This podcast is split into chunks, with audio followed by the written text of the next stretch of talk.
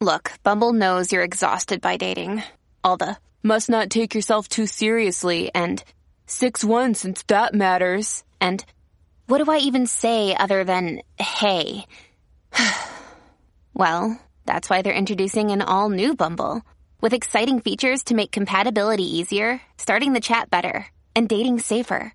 They've changed, so you don't have to. Download the new Bumble now. This episode is brought to you by La Quinta by Wyndham. Your work can take you all over the place, like Texas. You've never been, but it's going to be great because you're staying at La Quinta by Wyndham. Their free bright side breakfast will give you energy for the day ahead. And after, you can unwind using their free high speed Wi-Fi. Tonight, La Quinta. Tomorrow, you shine. Book your stay today at lq.com. Ryan Reynolds here from Mint Mobile. With the price of just about everything going up during inflation, we thought we'd bring our prices down. So to help us, we brought in a reverse auctioneer, which is apparently a thing. Mint Mobile unlimited premium wireless. Have to get 30, 30, bit to get 30, bit to get 20, 20, 20, bit to get 20, 20, bit to get 15, 15, 15, 15 just 15 bucks a month. So, Give it a try at mintmobile.com slash switch. $45 upfront for three months plus taxes and fees. Promo rate for new customers for limited time. Unlimited more than 40 gigabytes per month. Slows. Full terms at mintmobile.com.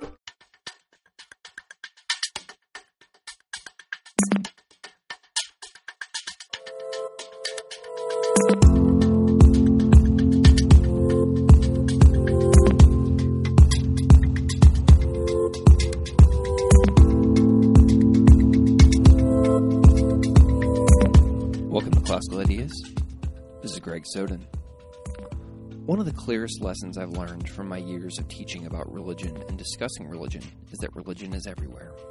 Religion inspires the decisions people make on a day to day basis in their personal and professional lives.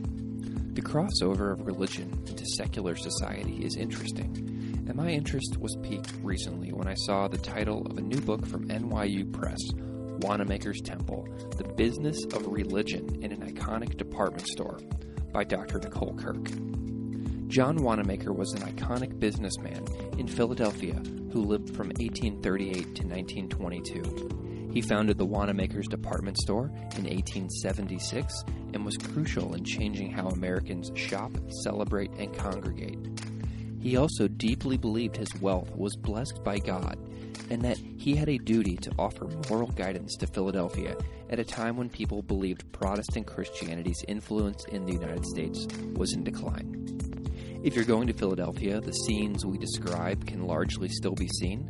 The Wanamaker Building, home to the iconic department store's heyday, is in Philadelphia with its trademark Wanamaker organ, the 2,500 pound bronze eagle sculpture, and 12 story grand court atrium. The building received a National Historic Landmark distinction in 1978 and is currently the home of Macy's. I had a wonderful conversation with Nicole Kirk about the life, context, business, and religion depicted in Wanamaker's Temple, the business of religion in an iconic department store, out now from NYU Press. Dr. Nicole Kirk is a historian of American religious history, associate professor in the Frank and Alice Schulman Chair of Unitarian Universalist History at Meadville Lombard Theological School in Chicago, Illinois. She joined the faculty at Meadville Lombard in 2012 after earning her PhD in American Religious History at Princeton Theological Seminary. As always, if you like this show, please consider rating it where you get podcasts.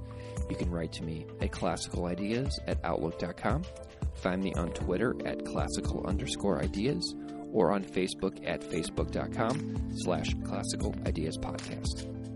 I really enjoyed Wanamaker's Temple, which is a piece of overlooked history I never would have learned about if I didn't do this show. Please enjoy my conversation with Dr. Nicole Kirk.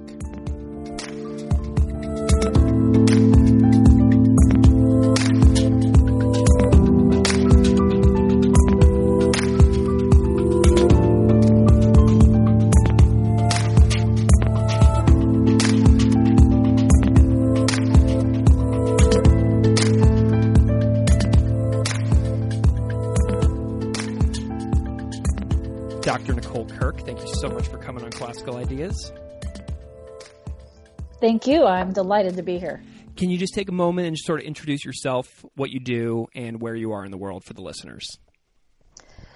Thanks, uh, Greg. I am the Frank and Alice Schulman Professor of Unitarian Universalist History at a seminary here in Chicago, Meadville Lombard Theological School. Uh, we're celebrating our 175th anniversary, and we're a seminary that primarily trains religious leaders for Unitarian Universalism uh, faith tradition, but also other faith traditions. Wonderful. So one of my favorite conversations I ever had for this show was with a Unitarian Universalist uh, minister, and it was delightful. So that's great to hear. So we're going to talk about all kinds of great stuff today. You have a new book out that we're going to talk about, but I'm kind of interested a little bit in guest history whenever we start conversations. How did you come to be interested in the academic study of religion? Like, what are some crucial moments in your educational journey? I attended a small liberal arts college, Westminster College in Fulton, Missouri, and they had uh, strong humanities, you know, as a liberal arts college would, uh, uh, strong humanities um, professors. And I was interested in history. I was interested in English. I was interested in political science. In fact, I tried on all those majors.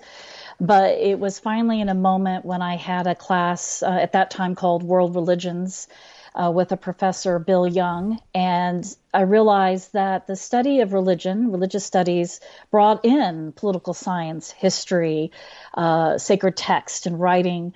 And I thought this is a way to study parts of all of those. Uh, uh, academic disciplines, but also how it really shapes people's lives and how they live in the world.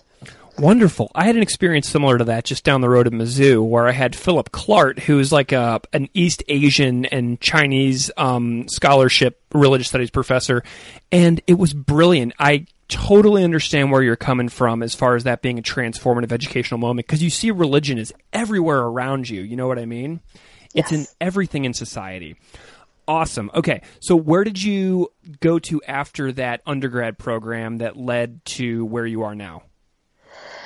Uh, well, I spent uh, three, well, four years at Westminster, and then I went over to Vanderbilt for Master Divinity. And uh, over time, uh, it took a while before I came back for the PhD, and I did that at Princeton Theological Seminary. That religious history that you got really into led to this new book that I've just read from you that I absolutely love. Wanamaker's Temple, The Business of Religion in an Iconic Department Store. And when I saw this title in the New York University Press catalog, I was really, really intrigued because tying together business and religion is something that fascinates me. So let's talk about the bare bones. When did you first learn about John Wanamaker? Uh, it was my first year of my PhD. I was in a survey course on American religious history, and we read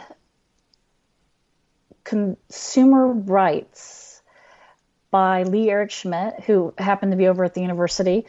And I was fascinated about the development of American holidays and how uh, religion uh, both shaped the holidays, but also some of the holiday traditions uh, were changing religion. And one of the examples he frequently came back to was uh, American department stores, and in particular, John Wanamaker's uh, department store in Philadelphia, al- although he also had a New York branch, uh, in part because the archive is so rich for, for Wanamaker. And I was completely, completely drawn in and discovered that there had been some other writings uh, about Wanamaker, Land of Desire by William Leach, and that in fact he shows up in uh, many historians' uh, discussions of business and religion or commerce and religion.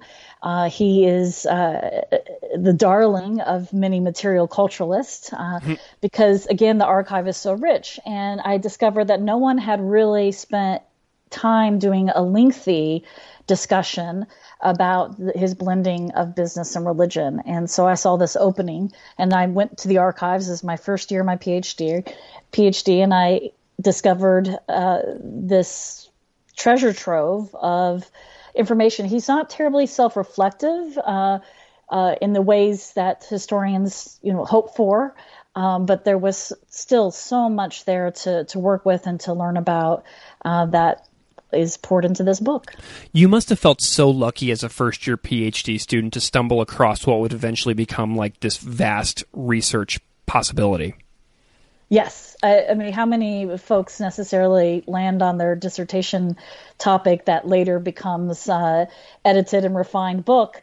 for publication their first year. And so I, but it's so in this way, I've spent a long time with John Wanamaker. yeah, yeah. I'd imagine you might even be uh, looking forward to moving on to other projects at this point as well.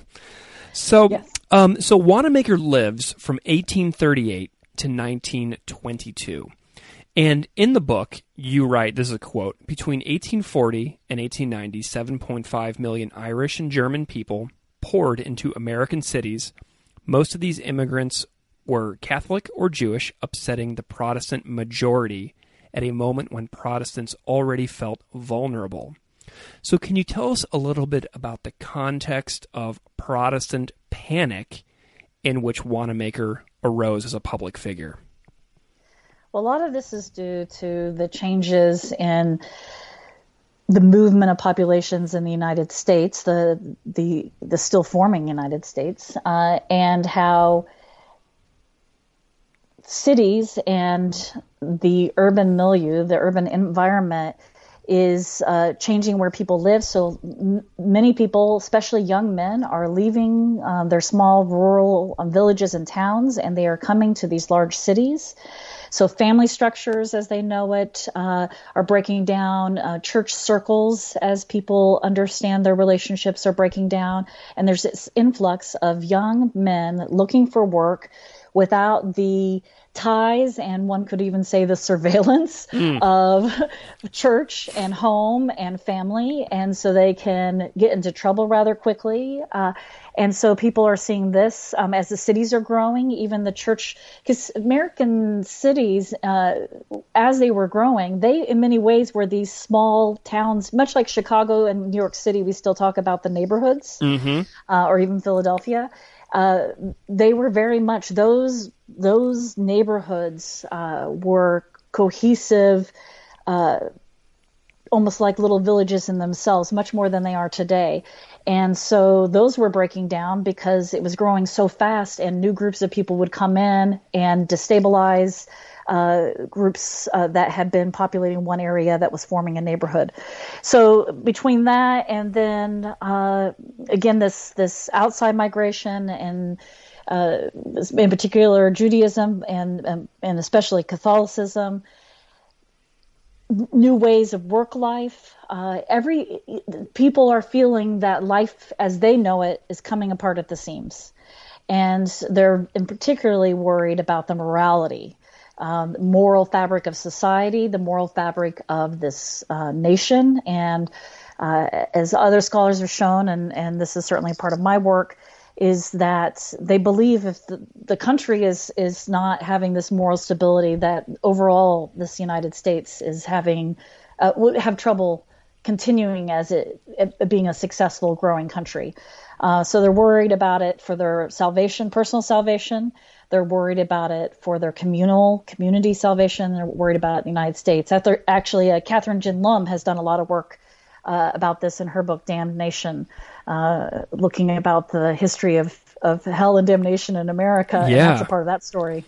So how does Wanamaker fit in? I'm curious what motivates him to get into the values and morals business through retail. So, as he's building this business empire, what specifically does Wanamaker see as like the major struggle of American society?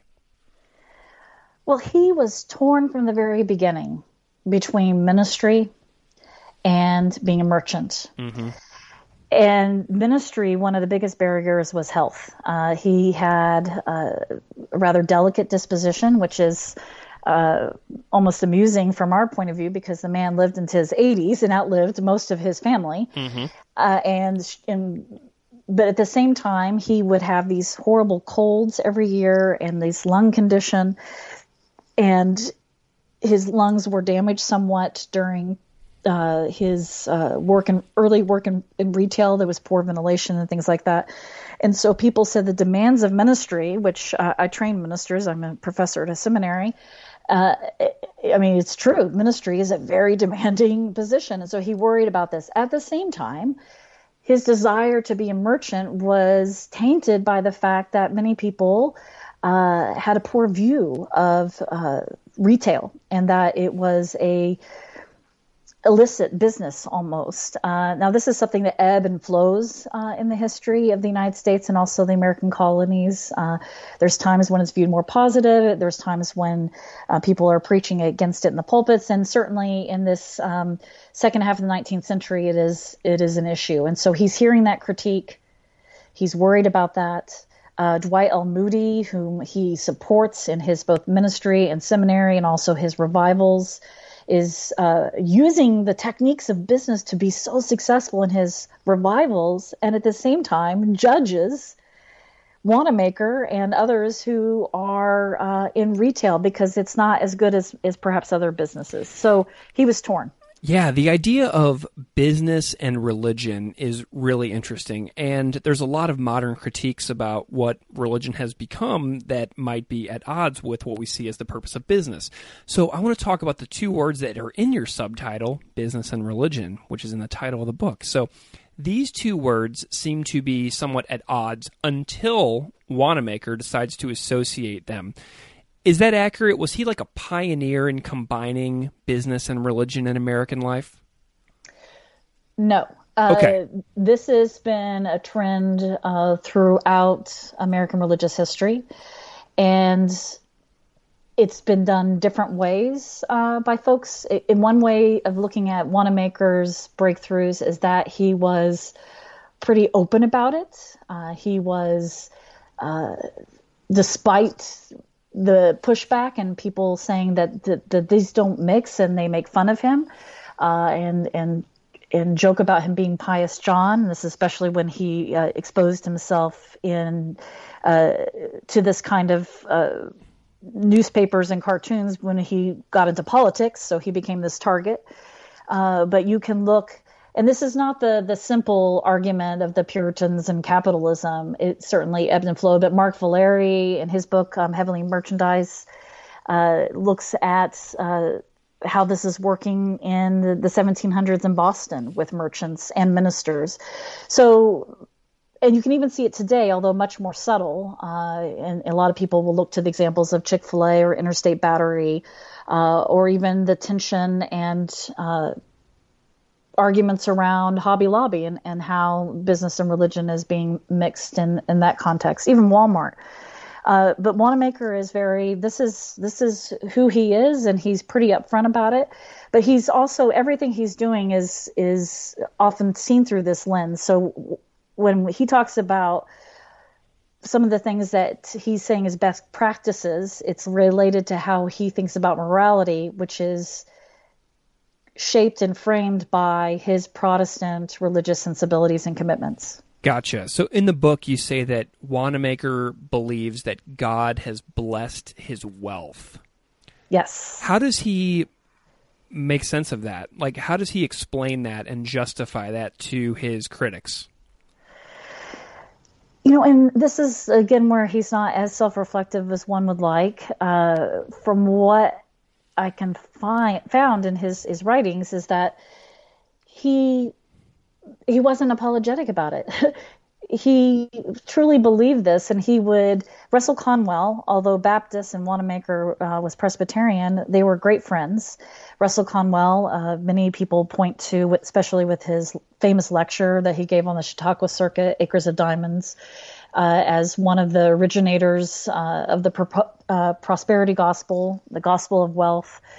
Uh, a version of this, of course, you know, Carnegie, uh, Andrew Carnegie is using the, the term gospel of wealth. He he believes that that you can if you are dedicating yourself and living a good life, you will be blessed by success. And then if you take that success, and in this case, great wealth, tremendous wealth, and that you give back to society and you do it in moral and good ways, uh, that uh, and, and take care of that money, that that money is going to ends to support the, the making of the kingdom of God, then you'll be further blessed. It's kind of this circular prosperity gospel. And so he didn't really struggle with it, question it. This was just how he viewed and lived in the world. Interesting. So, and I know that he takes this into the training of his staff. Like he incorporated morals into his staff training for the people that worked in his store. So, when training staff, what did Wanamaker expect of his staff that is like religious in nature? Well, and I mean, it's it's subtle in some ways. Looking at this, uh, if you take it, at face value in one ways, you you say, oh well, he's just uh, training them how to to dress and how to to move and do their jobs. Uh, but there's this strong thread of morality, and uh, that morality and those ideas of morals are Christian morals for him. And so, and it's very paternalistic. Uh, at the same time, people talked about how much he would do for them and finding memories of children who grew up in the school, uh, in the store school. So I should back up and say he was very concerned about his young work- workers, his youngest workers. And so he started a school and then a summer camp to uh, continue their education, even though they had to work to help support their families. And, and he was sent out to work rather early uh, as an errand boy and then later found his way into retail. And so he was concerned about people's lack of education, but also uh, he wanted to teach them business. So it was helping to perpetuate his business because he would train folks who would spend their entire career with him. But also, if they went out into the world, he hoped to teach them a Christian idea of business, uh, what he called the golden rule of business, and that that would infuse retail and and make it over into a, a Christian practice, a, a Christian money making enterprise. Did Wanamaker do a good job of lifting up and training all of his employees? No. Uh, first of all, when he was starting out, he started just with his youngest uh, uh, young men. And then the young women uh, started agitating and saying, We would like these uh, programs. They also had the older workers uh, but when I'm talking about these workers, these are his uh, workers with white identities, and his African American workers did have access to some education and music programs, but they were never at the same level uh, as his uh, workers uh, who were white. And the African American workers, there was always a smaller number, it was about 300, although some stores uh, in their racism would even hire African Americans. Um, but they were kept in uh, service roles, elevator operators, um, serving food in some of the restaurants behind the scenes. And at the same time, this is an interesting. Uh, I mean, certainly a man of his time. And so Wanamaker really believed that people, if they worked hard enough and they applied themselves, uh, that you can move your way up, or at least that's what he liked to say. He would say this to African American audiences. He was invited by Booker T. Washington to speak uh, to an African American businessman's audi- audience, and he would say this over and over that people uh, and all people, and so he's saying to my African American workers, they can move their way up, and yet none of them are promoted. And in fact, later research after Wanamaker, uh, some of the the the work around social justice and the NAACP discovered that the department stores along Market Street in Philadelphia had agreement not to hire any sales clerks uh, who were African America African American, and that was uh, challenged and finally broken through in the 40s and, and early 50s. Gotcha. So Wanamaker has what you write in the book as being his religious philosophy of material wealth. And so today, you know, I look around and I see that being like a billionaire or a millionaire or very wealthy and being Christian aren't really seen as being diametrically opposed to each other. So, is this like is this period of Wanamaker like a crucial piece of American history that helps explain like our current environment? It certainly helps us understand it better. I think uh, the dynamic dance of religion and business uh, and in this case, uh, and then we, you know, the Rockefeller and uh, Carnegie, and certainly how they are understanding the tremendous wealth that they are accumulating and what should be done with it. And in those cases, though, it's very different. So they say we must make society better, we must support. And so Carnegie's building all these libraries, uh, Rockefeller's giving back uh, education and all kinds of uh, uh, ways in different communities. And so it, it helps us uh, see this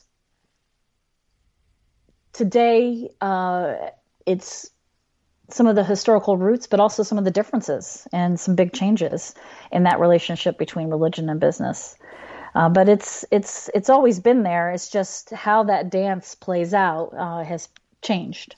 Excellent. So in the book you write, um, this is a quote again. His innovative efforts are a part of a long line of Protestant efforts to blend religion and business, efforts that expanded in the 20th century and continue today, which you just sort of discussed. Um, so what explicitly can we see today as like a byproduct of Wanamaker? Like, do you see anything in Chicago where you live, or like cities around the country where we can confidently say, like, without John Wanamaker, X Y Z might not exist quite in that way? In terms of business or retail practice or religion? Uh, either. Hmm. Well, in history, and there's always that desire to say, here's the, the one reason, or here's the one person. Sure. Uh, but it, it is never just one person. It's it's a group of people and these these dynamic forces. So Wanamaker uh, certainly was one of the leaders who helped revolutionize retail. So the retail practices that we assume that are a part of our everyday lives are partly the product of Wanamaker and other leaders who move American retail away from haggling for prices to one price tag for all people, uh, who invite browsing. This is, of course, also related to the uh, great exhibitions, uh, the World's Fairs, and where you can't buy anything. All that's about browsing, and so they bring that into retail where you can buy almost everything, mm-hmm. and you can also look. Uh, but before uh, that became a regular retail convention, uh, you had to enter a store and know that you were going to buy. Wanamaker in terms of religion. Uh, again, here is a leader, and he's he's not just a member of a church. He starts a church. He starts it through a Sunday school mission. He very much believes uh, in, in, Protestant Christianity, a Presbyterian version, uh, with a with a revivalistic thread, and he starts this Sunday school and then starts this megachurch uh, of the day. I mean, thousands of members, thousands in the Sunday school, but it's also an institutional church that provides community services uh, to the, the wider community. And he tells his friends, I love this quote, my stores will be a pulpit for me. And Wanamaker seems to turn his store into like a version of like what you just said, like a religious revival and a Christian mission in the heart of urban America. So, um, how does he use like the physical building in sort of like a religious way because he has these like displays and he does all kinds of events. So what's going on that's like inside his store that's like religiously inspired or religious in nature? Indeed. So and it, you know that quote the store the store will be my pulpit uh, I love that quote. He said it a couple of times different ways. And actually, in his letters, when people are writing critiques, uh, he, that's one of the few times he is self-reflective that we have, and he. This is going back to your earlier question before I talk about the building, and he wasn't defensive. He would just say, "Why is this a problem?" Mm. I, I see that that religion and business belong together, and that my business supports my religion, and my religion supports my business. What's what's the the conflict here? Uh, in terms of the building, uh, he had several buildings. Uh, he had several store locations in Philadelphia. It wasn't until 1875, 1876 when he opened an annex uh, that later became the location of, of the, the, the major department store, what became the department store. And it was a little bit farther than the regular retail track. And he had bought an old train depot. And so you can imagine the glass train shed. Oh, um, yeah this is where so lights coming in Love and that. this acreage almost uh, actually of merchandise, right? Yeah. and so that's the original building. And he had gone to the 1893 uh, World's Fair in Chicago, the Columbian Exposition, and he had visited Marshall Field's uh, new department store building that was being put up in three phases by the architect Daniel Burnham. And so Wanamaker went with Daniel Burnham. Now, what's interesting about the Burnham connection is Daniel Burnham and others were also part of the City Beautiful movement that believed that some of the plight of urban living could be uh, corrected or shaped or changed by good architecture and parks and open, beautiful spaces, and that these spaces would inspire people to act in better, uh, more cordial, and uh, even more moral ways. And so you have this architect who's already a part of this movement in shaping American urban contexts who is building these department stores. Awesome. Or, or designing them. So, yeah. That's really cool.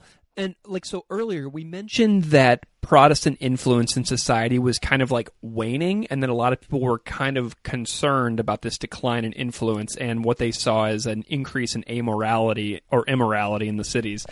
And how does Wanamaker help stave off Protestant power decline? Does he help um, reverse any of this decline that he is so worried about? Like, does he feel successful? Well, and and that's what I argue in the book. It's actually not a decline; it's a transformation. So Okay. the power is not necessarily declining; it is changing in its expression. It's changing in how it's being funneled, and what is perceived to be decline is creating this moment of of uh, creative response uh, and creativity. And so people are thinking of new ways to bring religion into people's uh, lives. And so all these moral reform movements are developing. You have the Young Men's Christians Association, the YMCA, etc. And and he's also in his building thinking that this can be a part, one of the many tools, as well his church, as well as his Sunday school, as well as his efforts for the YMCA, that his department store building is just as much a tool for this helping society uh, can come back in, in, in the, the Protestant fold. Awesome. About half hour ago, I I mentioned some statistics about immigration Yes. that were happening during Wanamaker's life.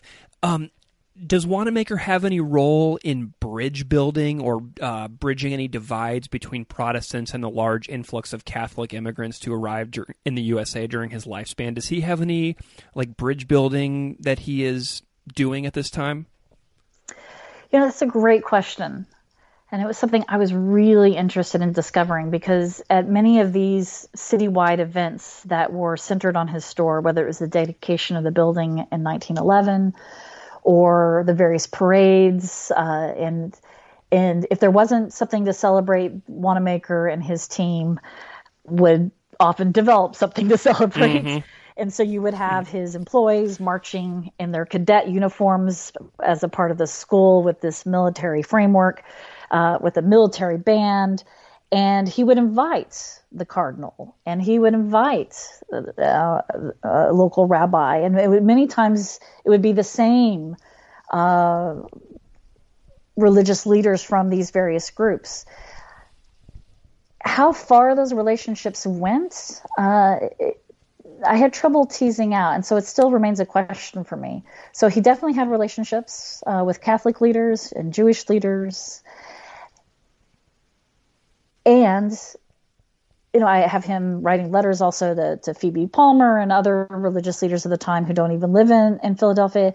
Philadelphia. So he was a connector and a networker, um, but at times it's difficult to see how deep those relationships go. Now, Dwight L. Moody, they're very close. Russell Conwell, there's definite evidence of a deep relationship.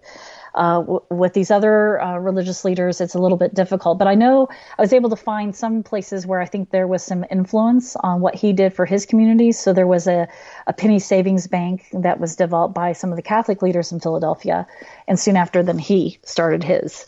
So to to help people, uh, much like we talk about today, where folks don't have access to banking, and so that causes problems uh, in in their movement in the world and being able to buy things. Uh, so Wanamaker is, is addressing the, a similar issue of his time when people are have no place to to save their money or or secure it.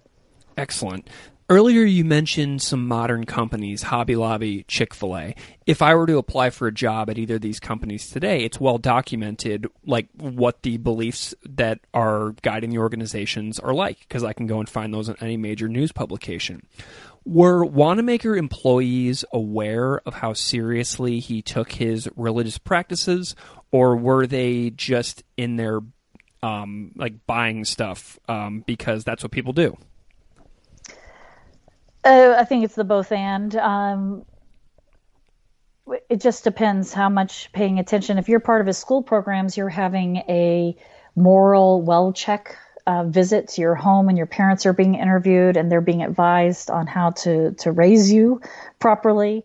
When you go to the summer camp, uh, you're having religious services, but I mean that's also part of the time, and so mm-hmm. that wouldn't be necessarily extraordinary. You would almost expect it. At the same time, the radio station that he opened and was broadcast from the top of his store would broadcast the sermons from his church. And when he initiated, when that was the opening day of that radio uh, station, uh, he had the minister from his church come and, and do opening words and do a prayer. Uh, so it, it's it's both something folks may not notice because it was so much a part of the soup they were swimming in, and at the same time, uh, there were certainly elements where it might stand out. So you go to this art gallery that's inside the store, and there's many uh, religious pictures. Although here's a Protestant who collects religious images of that are are shaped by the Catholic milieu, uh, and often by Catholic artists. And so that's also an interesting element. Gotcha. Uh, something that I really liked in the book is when you wrote about how some shoppers have like religious experiences in the store. Um, did the shoppers get on board with the shopping as a moral endeavor idea that Wanamaker had? Um, what did they believe they were benefiting morally by shopping? Tell me about the shoppers. Yeah, that's a, a, great question as well. I didn't spend as much time on the recep- reception history, um, but I did discover these moments uh, during this exact time of year, uh, Lent, uh, leading up the 40 days leading up to Easter. This is after actually John Wanamaker's death. His son Rodman took these two massive paintings by uh, Mihai Munkácsy, uh, this Hungarian artist that Wanamaker had developed this relationship with. These were uh, his two paintings, Christ before Pilate and Christ at Calvary or Christ at, at uh, Golgotha. These two paintings were world famous. Some people uh, talked about it being perhaps the most famous paintings uh, at the time. And during John Wanamaker's lifetime, he kept them in a particular special gallery, and that they were at uh, uh floor level. Uh, so it was almost as if you could walk into the paintings. And because there's such the the size and the scale of the paintings, uh, it really does feel like you can walk into them because I've been able to see them. I traveled to, to uh, Hungary last year and found where they were and went to visit them and spent. Uh, I was very lucky. There was no one in the gallery, and there was a third painting. It was part of actually a trilogy, but Wanamaker had two these two paintings. And it, it was an experience to just study the color and the movement and feel like I could walk right into the scene about Jesus and Pontius Pilate I could walk into the scene of Jesus hanging on the cross and the and the, the, the two thieves on either side and looking at the crowd and the various emotions that are expressed, everything from outrage um, to, to weeping uh, and everything in between. And so these paintings, after John's death, his son Rodman put them inside the grand court, the central space with an organ. So this is the part where it can feel like a church uh, this huge organ that's placed uh, up on the, the, the, the, balcony in a placement where many churches at that time have their grand organs with all the, the pipe facade. And these two paintings, with an explanation down below, people would come, and some people would come every year just to see these paintings. And they would talk about their spiritual experiences. So I think some shoppers, it was oh, look at those paintings. I'm here to go get that Easter bonnet. Yeah. And other people were, whoa, Jesus is here. And look at that painting and connecting it to, to scripture. Oh my goodness. Okay, so the research process for the book, it sounds like you really had a ton of fun. So you said that the so these paintings are in Hungary now? Mm-hmm. Why why are they in Hungary? Why did they wind up there? Uh, because they were purchased by uh, some collectors and brought back and and th- actually they two of them are owned by the same person I believe and a third uh, by another entity and they've decided to bring them together for a while. What other Wanamaker historical sites did you visit in the research process? Well, I spent a lot of time in Philly uh, because the building is still there, the Wanamaker building. Uh, it's the same on the exterior in many ways. Um, inside, the main department store is then shrunk down to the grand court and, and some about seven or so floors in the central part of the building, uh, with entrances to a couple of the streets, but in the old days, it encompassed the entire building, mm-hmm. um, the store, but also the storage rooms. And there was a subway station um, in the basement. Uh, Macy's has the uh, core part of the store, and then its offices. And I've had friends. This has been the great thing about doing a book uh, like Wanamakers. You run into people who talk about grandparents growing up in the school and yeah. being a Wanamaker cadet. Oh wow! You, you have people talking about their mom or dad having an entire career there you have people remembering uh, and sharing those. I get emails about once every couple of weeks that I enjoy where people talk about going there for Christmas and the displays and Easter and uh, what that was like. And and so I have also heard stories about people who have offices who have the glass window sharing the grand court and the the grand organ is still played in in the the Wanamaker building, and there are friends of the Wanamaker organ who have helped with Macy's to restore it and to maintain it, and they still have a store organist, and so people in their office doing their work some uh, several times a day on a schedule can hear the the great organ play. I mean, this is one of the biggest organs in the world, isn't it? Yes, and I mean, like anything, uh, there's that you have to say it right, but I believe it is the largest fully functioning organ in the world fully functioning being the, the keywords there. Unbelievable. Um, in the book, you have you talk a lot about Wanamaker's house, especially in the conclusion. Did you go to the remains of the Wanamaker house, which burned down in the 70s, was rebuilt as like a gigantic apartment building now? Well, and there's, I mean, there's several homes. Uh, they were they were extremely wealthy, and so there's the Lindenhurst that burned, and I tell that story uh, about his art collection.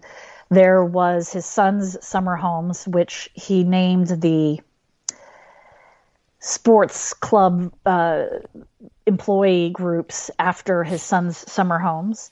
He had his in town home, but it looks like he had a couple. So I didn't, I, I drove by uh, the the Walnut Street edifice but there's not much uh, really there. I just I spent most of my time in the Wanamaker building because I really wanted to experience the feel uh, of that space. Uh, although it has changed, um, what the air feels like, what the presence of the organ when you're in another part of the building and it starts playing, and how it draws you into the grand court.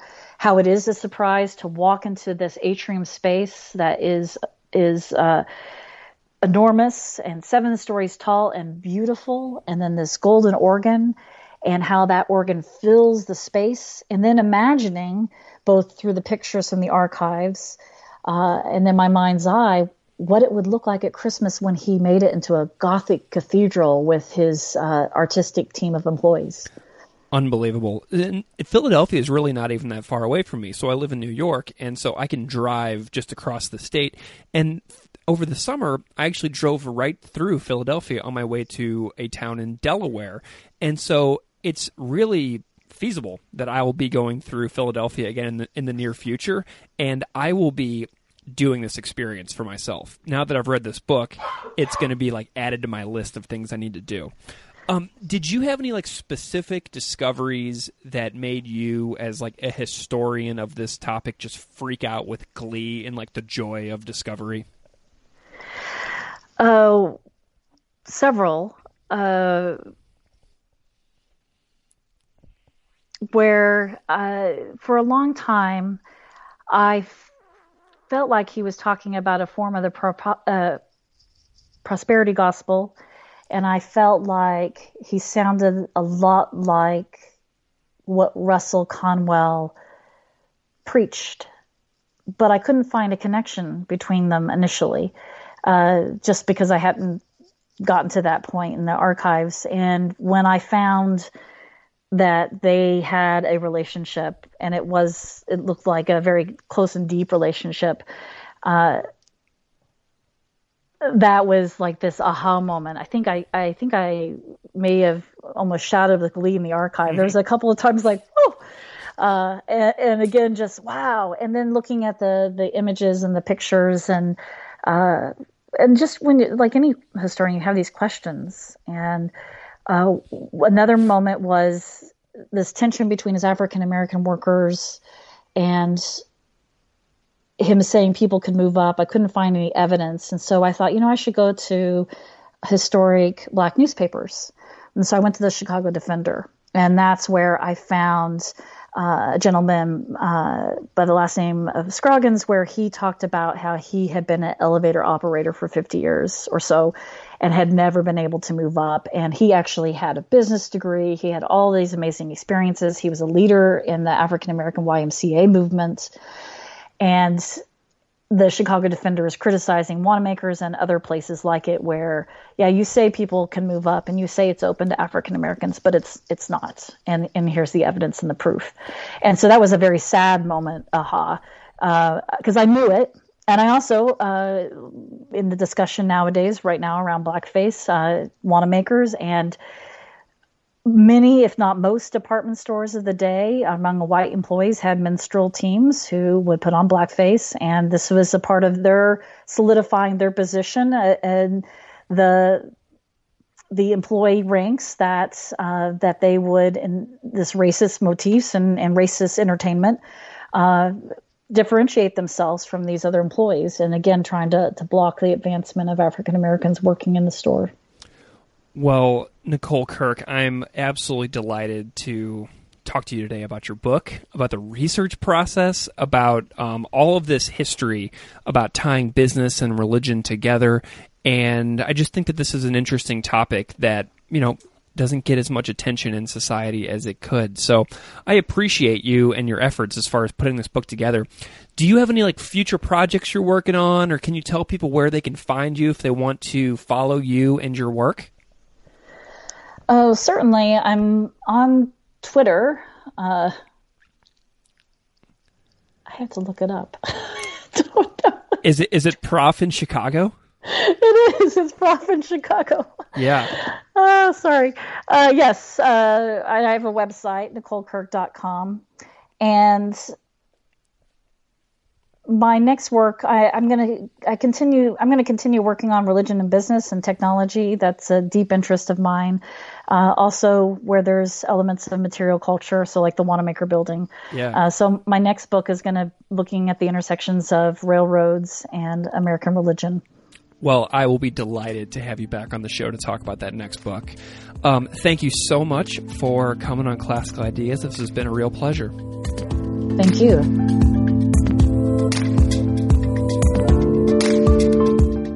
Classical Ideas is produced by me, Greg Soden. Music on Classical Ideas is composed and performed by Derek Strybeck. You can find his music at www.wearewarmmusic.com. If you like this show, please rate it on iTunes, Stitcher, or wherever you get your podcasts. You can email me at classicalideas at outlook.com or find me on Patreon at patreon.com slash classical ideas podcast. Thanks so much for listening.